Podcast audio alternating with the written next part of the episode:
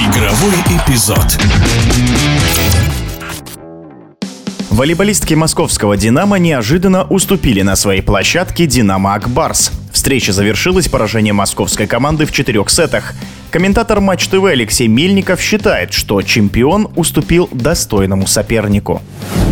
Чемпион страны московская «Динамо» потерпела второе поражение в сезоне, а если брать в сумме все турниры, то третье, что особенно любопытно на своей площадке, ведь первые две неудачи случились в Калининграде. А здесь домашняя арена, на которой москвички проигрывали последний раз в октябре 2021 года и поражение 1-3. Хотя соперник более чем достойный. Казанская «Динамо» Акбарс. Когда-то эти два коллектива определяли лицо российского волейбола, целые десятилетия разыгрывали чемпионские титулы и кубки Кубке страны. В первом круге москвички победили в гостях 3-1 и достаточно уверенно взялись за дело и в первой партии этого поединка. Выиграли 25-21, что самое удивительное, выиграли блок 5 против 2. При том, что игра центральных блокирующих Лазаренко и Ениной это такой дополнительный козырь казанского коллектива. Как только Ангелина и Екатерина включились на полную, а это случилось со второго сета, у гостей дела явно пошли на лад. В итоге итоге Ангелина Лазаренко поставила 8 блоков и набрала 16 очков. Екатерина Енина добавила в командную копилку 12. Для сравнения,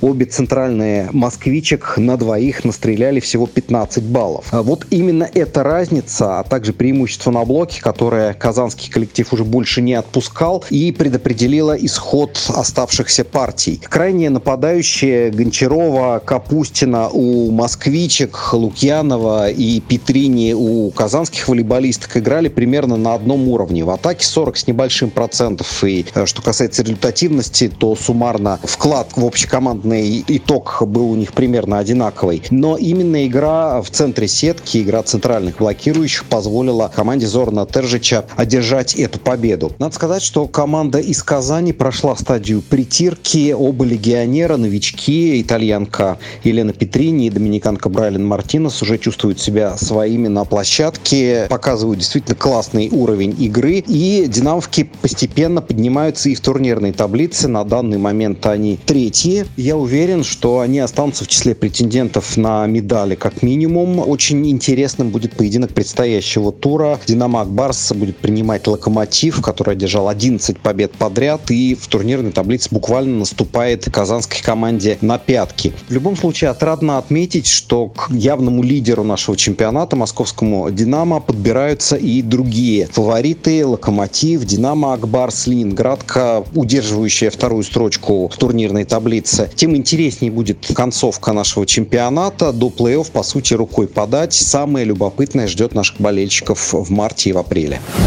Это было мнение комментатора Матч ТВ Алексея Мельникова.